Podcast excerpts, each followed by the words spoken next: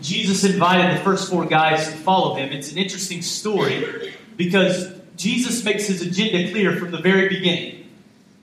He, he's crystal clear about what his expectation is when it comes to following him.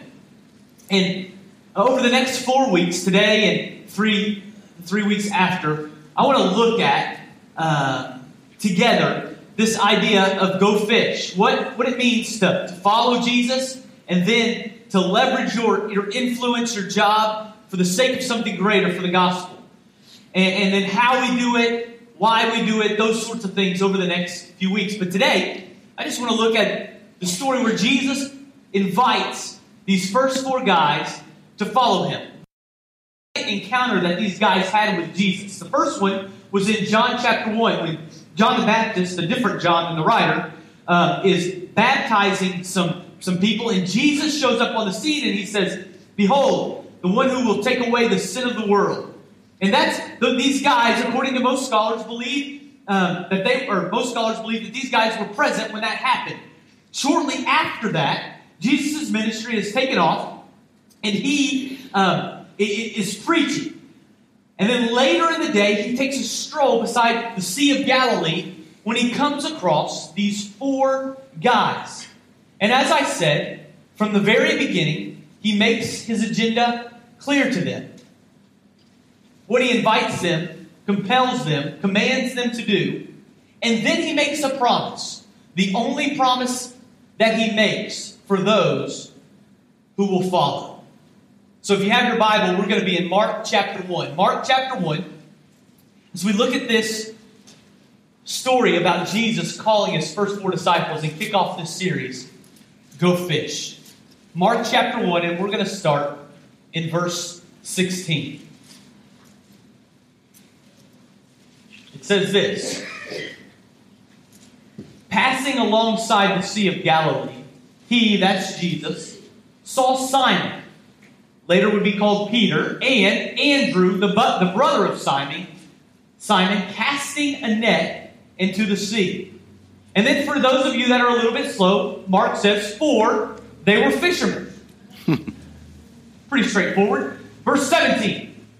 And Jesus said to them, Follow me. Now, in their culture, in the first century, and for centuries preceding that, actually, students would go and find rabbis to study under. They would get their resume together, uh, they would get their accomplishments, they would get people to, to back them up. They would gather all that information, and then they would take it to a rabbi of their choosing, and then try to compel that rabbi to allow them to study under their teaching. They would get everything together, and then they would try and get somebody, this particular rabbi, whoever it was that that person sought to, to study under, compel them to allow them to study underneath their teaching. And then if the, the rabbi said yes, the, the person would move close to them. They would sit under their teaching day after day, week after week, writing down the things that the rabbi said. In fact, they would also follow the rabbi to different towns as he taught around the area of his influence. The when I was doing some studying, one thing that was that was interesting that I found is some of these guys would actually follow behind the rabbi, step for step, stepping in the same place that the rabbi stepped, with the, same foot that the rabbi uh, stepped with, in an effort to, to convey this idea of fellowship.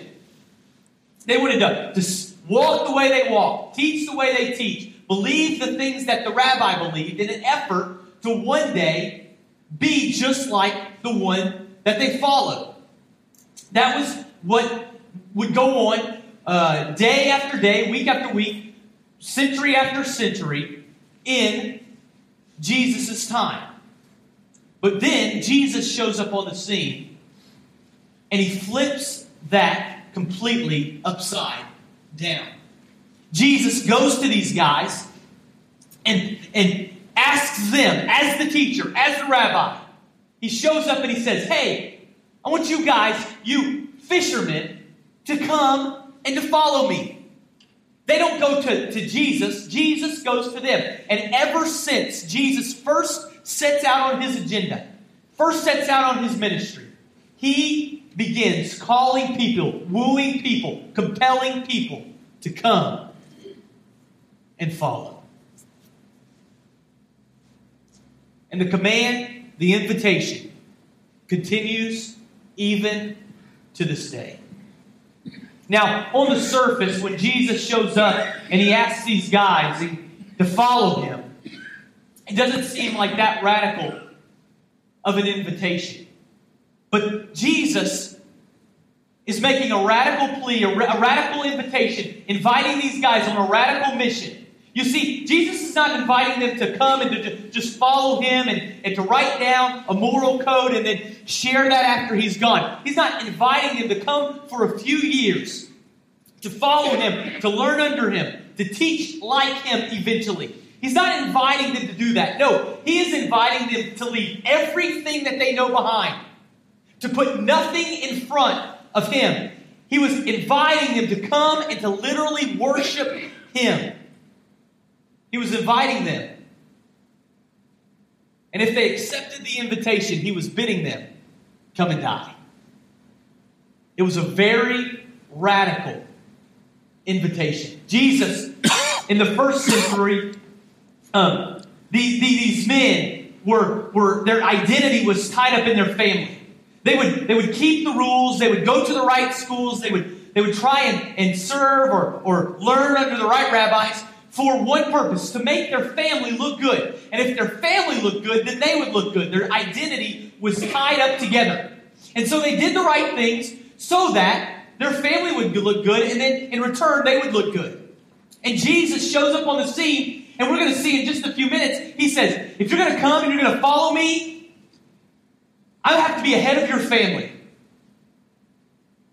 In our culture, most of, of us, our identity is, is tied up in our jobs. And we're going to see that Jesus' invitation to follow me means that Jesus has to come before your job. This is a radical invitation to follow.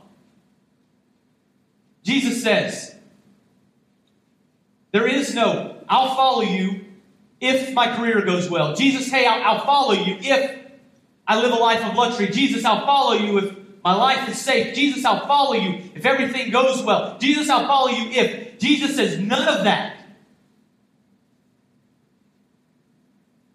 is what I'm looking for.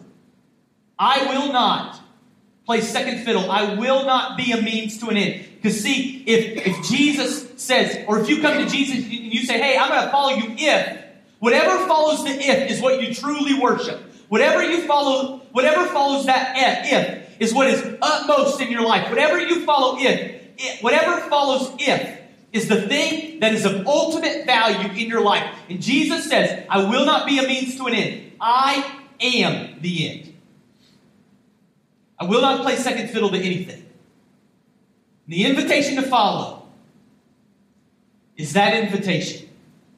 When I was growing up, I was, I was told several times and, and by several different people Scott, the, the, the, the only safe place to be is in the middle of God's will. And while they meant well, that is a lie. Because the only safe place, if the only safe place to be is in the middle of God's will, then safety is the ultimate thing that I value. Safety is my utmost. Safety is what I worship. Jesus says, Come and follow me. And I'm only going to promise you two things. The first thing I'm going to promise you is myself. If you come and you follow me, you're going to get Jesus. Christian parents, if your kids follow, they may follow to a place that's never heard the gospel before. And they may give their life up. And that's the cost of following. You may you may follow and it may cost you everything. It may give, it may, it may usher in poverty. It may usher in a death. It may usher in uh, uh, uh, uh, tough circumstances, tough situations. Because the invitation to follow is the invitation to get Jesus and to get Him alone. There is nothing else that's guaranteed. If you think about these guys that Jesus invites to follow. These four and the eight that come after, they died horrific deaths. One was boiled in oil, another was beheaded, others were crucified upside down. Every single one of them died a martyr's death, and a horrific one at that. Jesus did not say, Hey, come and follow me, and you'll be safe. Come and follow me, you'll live a good life. Come and follow me, you'll have great riches. None of that is promised. When Jesus bids me follow, he bids me come and die. And sometimes that means physically. When Jesus invited these guys to follow, it was a radical, radical call. It was a radical invitation that everything else this world has to offer would pale in comparison to your devotion to follow.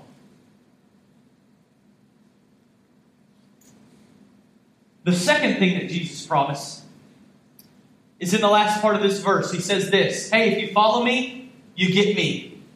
And the second thing that he promises is this and I will make you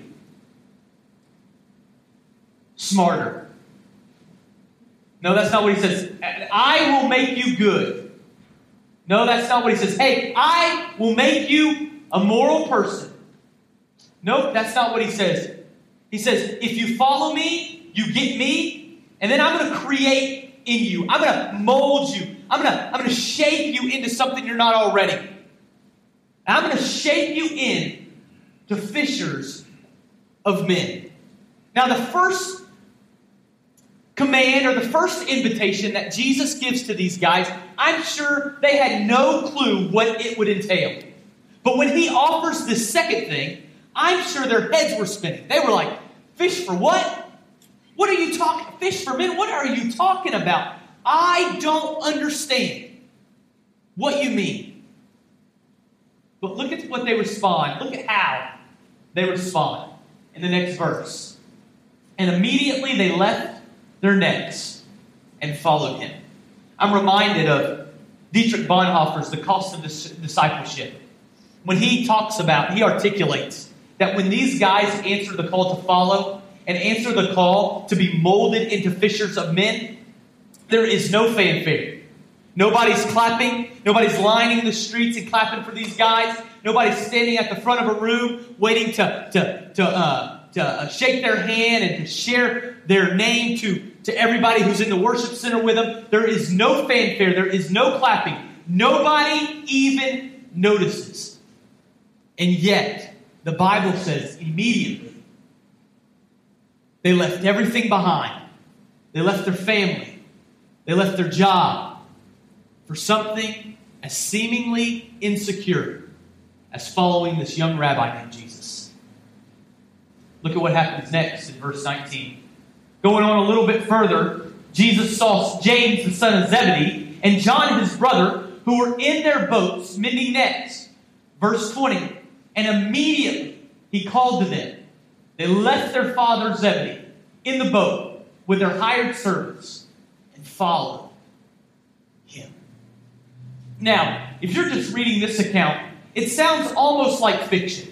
I mean, who, after meeting this guy, this young 30 year old rabbi named Jesus, gives up everything? And after about five or ten minutes with him on two different occasions, follows him. I mean, who does that? Especially with the details that were given in this account. Well, there's a story over in Luke that documents the exact same account, but it gives us a few more details. It's Luke chapter 5, verse 1 through 11. I'm not going to turn there, but if you'll write it down, you can read, read it. I'll, I'll give you kind of a synopsis. You probably remember the story. Jesus is walking along the Sea of Galilee, and he sees these four guys.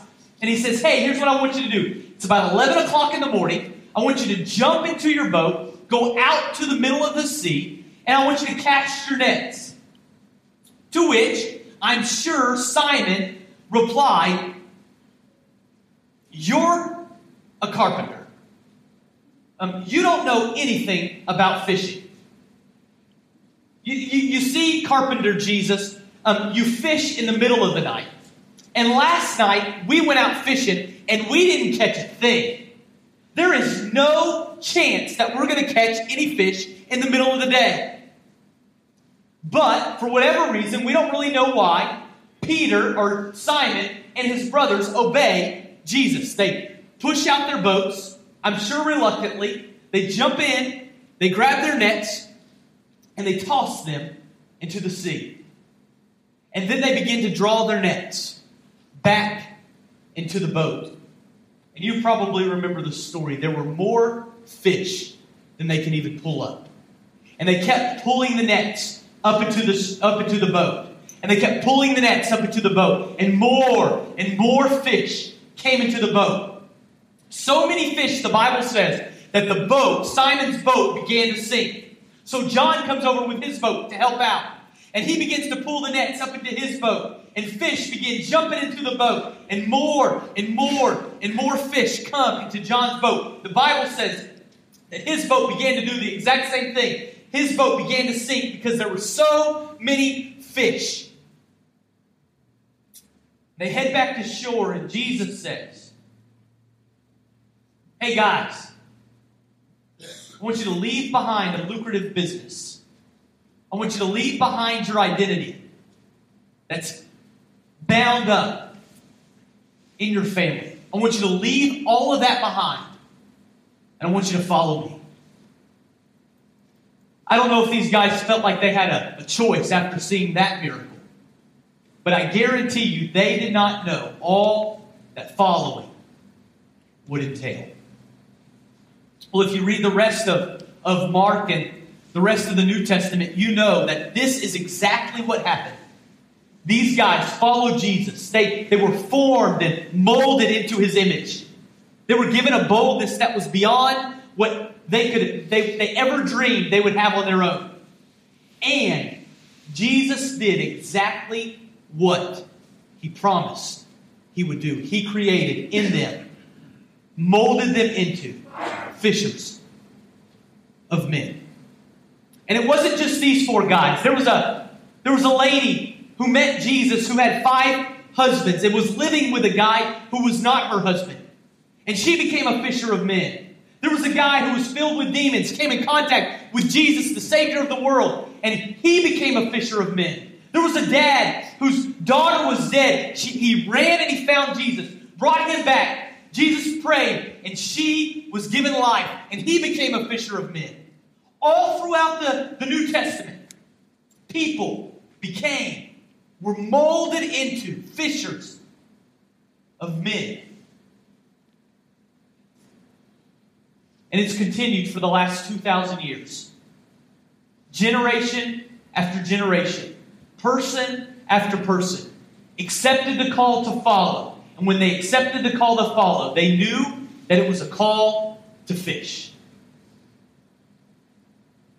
And this morning, the invitation, indeed the command, is still the same. When Jesus invites you to follow, he's inviting you to fish. Now, if I were you, I'd be sitting there thinking, okay, Scott, um, I expect you to say that. I mean, you're a pastor. I mean, that's, that's your job, is to tell us to go out and be fishers of men. I, I get it. And if I were a pastor, I would do the same thing. I mean, it would be easy. You just tell somebody what you do, and then you kind of lead the conversation into a story about being a fisher of men or telling somebody the story about Jesus, sharing the gospel with them. I mean, if I if I were in your shoes, Scott, I would be a fisher of men. To which I would respond, if I were in your shoes, I would be a fisher of men. I mean, if I wasn't a pastor, it would be so much easier to be a fisher of men. I mean, whenever I start having conversations with people and they find out what I do for the first time, they think that's all that I'll talk about, or know how to talk about, or want to talk about. And so it's almost an expectation for me. And so I sit up here and I think, if I just were not a pastor, I, it'd be so much easier to be a fisher of men. Or maybe you're sitting there and you're thinking, Scott, my, my story, it's just too boring. But there's a person across the aisle that's thinking, my story, they'll just think that I'm a hypocrite. No, if I just had more influence, then I could be a fisher of men. If I just had more money, then I could be a fisher of men. If I just had less money, then I could be a fisher of men. It's always easier to sit where you are and think if my circumstances were different, then I could obey this command. I could be molded into a fisher of men. But the invitation, indeed, the command, is for you this morning if you know Christ. If you're a follower of Christ, if you've accepted the invitation to follow, you've accepted the invitation to fish. It's for you this morning. Here's the cool thing about being a fisher of men there's a lot of things in your life that are important, but every single one of them is temporary. Think about your job. One day, somebody else is going to have the job that you hold. One day, there's going to be another person that gets up here week after week and is the senior pastor of Wellspring Church. This is a temporary position for me because one day I'm going to die. Rick Warren, he says, God never calls you to something, He always calls you through something. And I think that's, that's a great way to illustrate this point. Everything in your life is temporary. The job you hold, the house you live in, even your marriage. One day, one of you is going to die, and it's going to come to an end. Everything in your life is temporary, even though many, many things in your life are important. But here's the cool thing about being a fisher of men when you take the challenge to share the gospel, to be a light, to be salt, when you take the challenge to share the great news that Jesus has come and died and risen so that you can have life and you can have it abundantly starting right now and it lasts forever. When you take that challenge, God can take all those things that are important, yet all those things that are temporary, temporary, and give it eternal value, eternal significance. Let me illustrate. Tomorrow morning, you show up at that you show up at that cubicle that you absolutely hate. And you decide, you know what? I'm going to be a follower. And part of following means I'm going to fish. And you leverage your influence for the sake of the gospel. God can take the relationships that you have, the influence that He has given you, and He can give it eternal significance. A life could be changed forever as a result of the gospel that you share. I don't know what brought you here this morning. I don't know the events that led you to this room. But if you know Christ, if you have a relationship with Christ this morning, here's what I know. I know that God took a timeless message a, a message of utmost importance, a message that has changed lives for 2,000 plus years. He took that message and he combined it with a messenger that God uniquely fit into your life. And God took the message and the messenger, He put them together. And the result, if you know Christ this morning, is that your life was changed forever when you heard it. God took the message and the messenger, and He uh, sovereignly put them together, molded them, and put them in your life. And when that person shared the gospel, you responded. And your life was changed forever. In 2,000 years, people have taken that message and under the guidance of a sovereign God, have fished for men. Christianity is the only world, major world religion, and I hate to use that term, but for the sake of clarity, I don't know what else to use. It, Christianity is the only major world religion that the epicenter of its growth has crossed oceans into other continents. It started in the Middle East with Jesus himself and these four fishermen.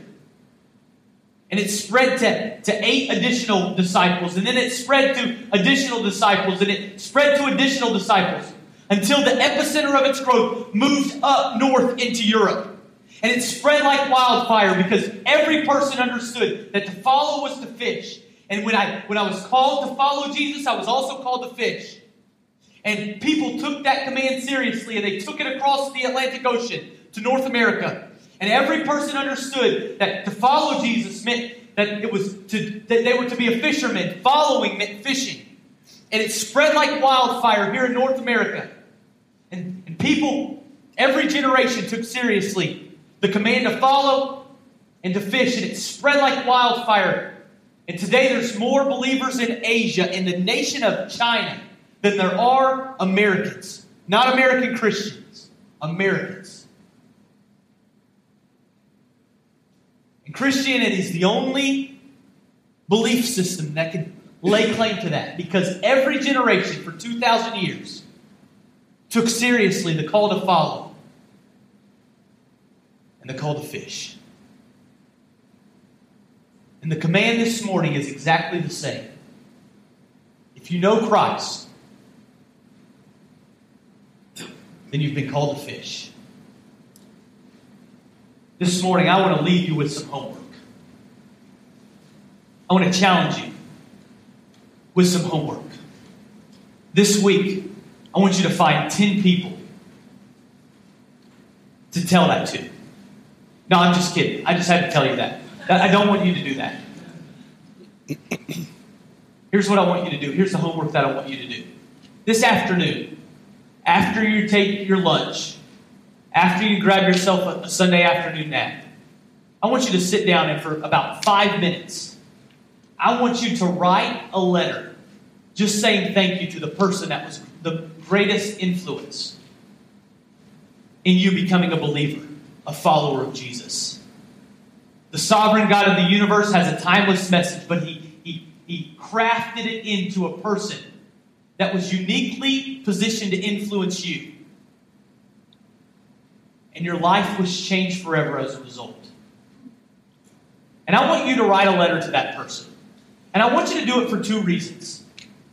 Number one is, I just want you to say thank you. Maybe you've never done that before. Just to tell that person thank you.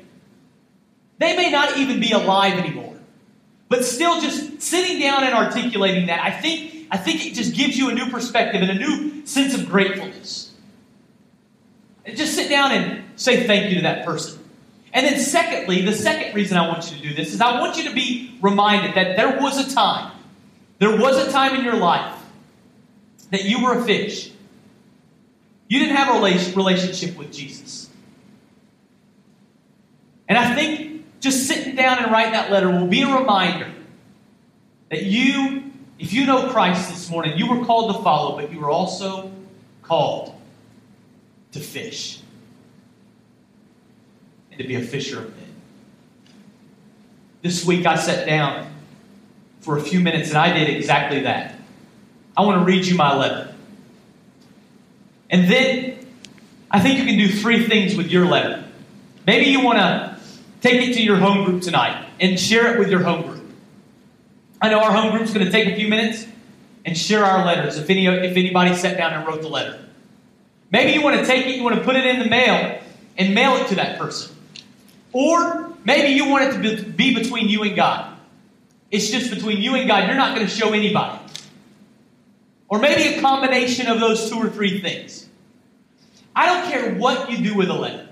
I just want you to sit down and write it out as a reminder of gratefulness and a reminder that there was a time that you did not know Christ, but God used his timeless message with a person uniquely positioned to influence you. And your life was changed as, as a result of their obedience. That person in my life was my dad. And here's my letter that I wrote to him Dear Dad, I vividly remember that Sunday afternoon way back in August 1987. For several weeks, you had patiently answered my questions about Jesus dying on the cross. My six year old brain was trying to wrap my mind around this truth that I still today don't fully understand. Jesus, who is God, loved me enough to come to earth and die for me. And then he rose again victoriously so that I could have a relationship with God. I didn't understand it then, and I don't really understand it now. On our way home from church that day, our conversation continued. You sensed that God was indeed working on my young heart. When we got home, you told me all I had to do was ask Jesus to come, forgive me of my sin, give me the gift of life with Him in heaven one day when I die. That Sunday, Sunday afternoon, my life changed forever. And I just want to, I just want to tell you thank you. In addition, I want to thank you for your consistent and godly example since that Sunday afternoon so long ago. Many pastors' kids end up running away from the church and want nothing to do with the God that loves them. I can only guess, but my assumption is they saw their dad Monday through Saturday, and it simply didn't match up with what they taught on Sunday. I'm thankful that was not the case in our house. I had a front row seat to your life and I'm thankful your life matched what you faithfully taught week in and week out. Thank you for taking the command to be a fisher of men seriously. My life is changed forever as a result. Love, Scott. I don't know who that person is in your life, but it was somebody. And I challenge you to just take a couple minutes and tell him thank you for continuing the chain that has gone on for 2,000 years and sits in our lap this morning to continue. Let's pray. Father, this morning you challenged us to follow and then to fish. It's been the same challenge that you've offered for 2,000 years. And this morning we sit here and we're grateful for those who went before us. And we take the charge seriously to continue it. Because your life changing message is worth it. Indeed, you are worth it. Even if it means dying for it.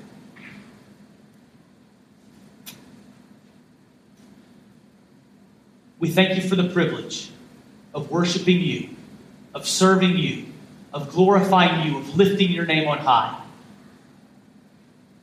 To the nations, to our kids, to our coworkers. Lord, continue to mold us and make us into fishers of men. In your name we pray. Amen. Thanks for worshiping with us this morning. You're dismissed.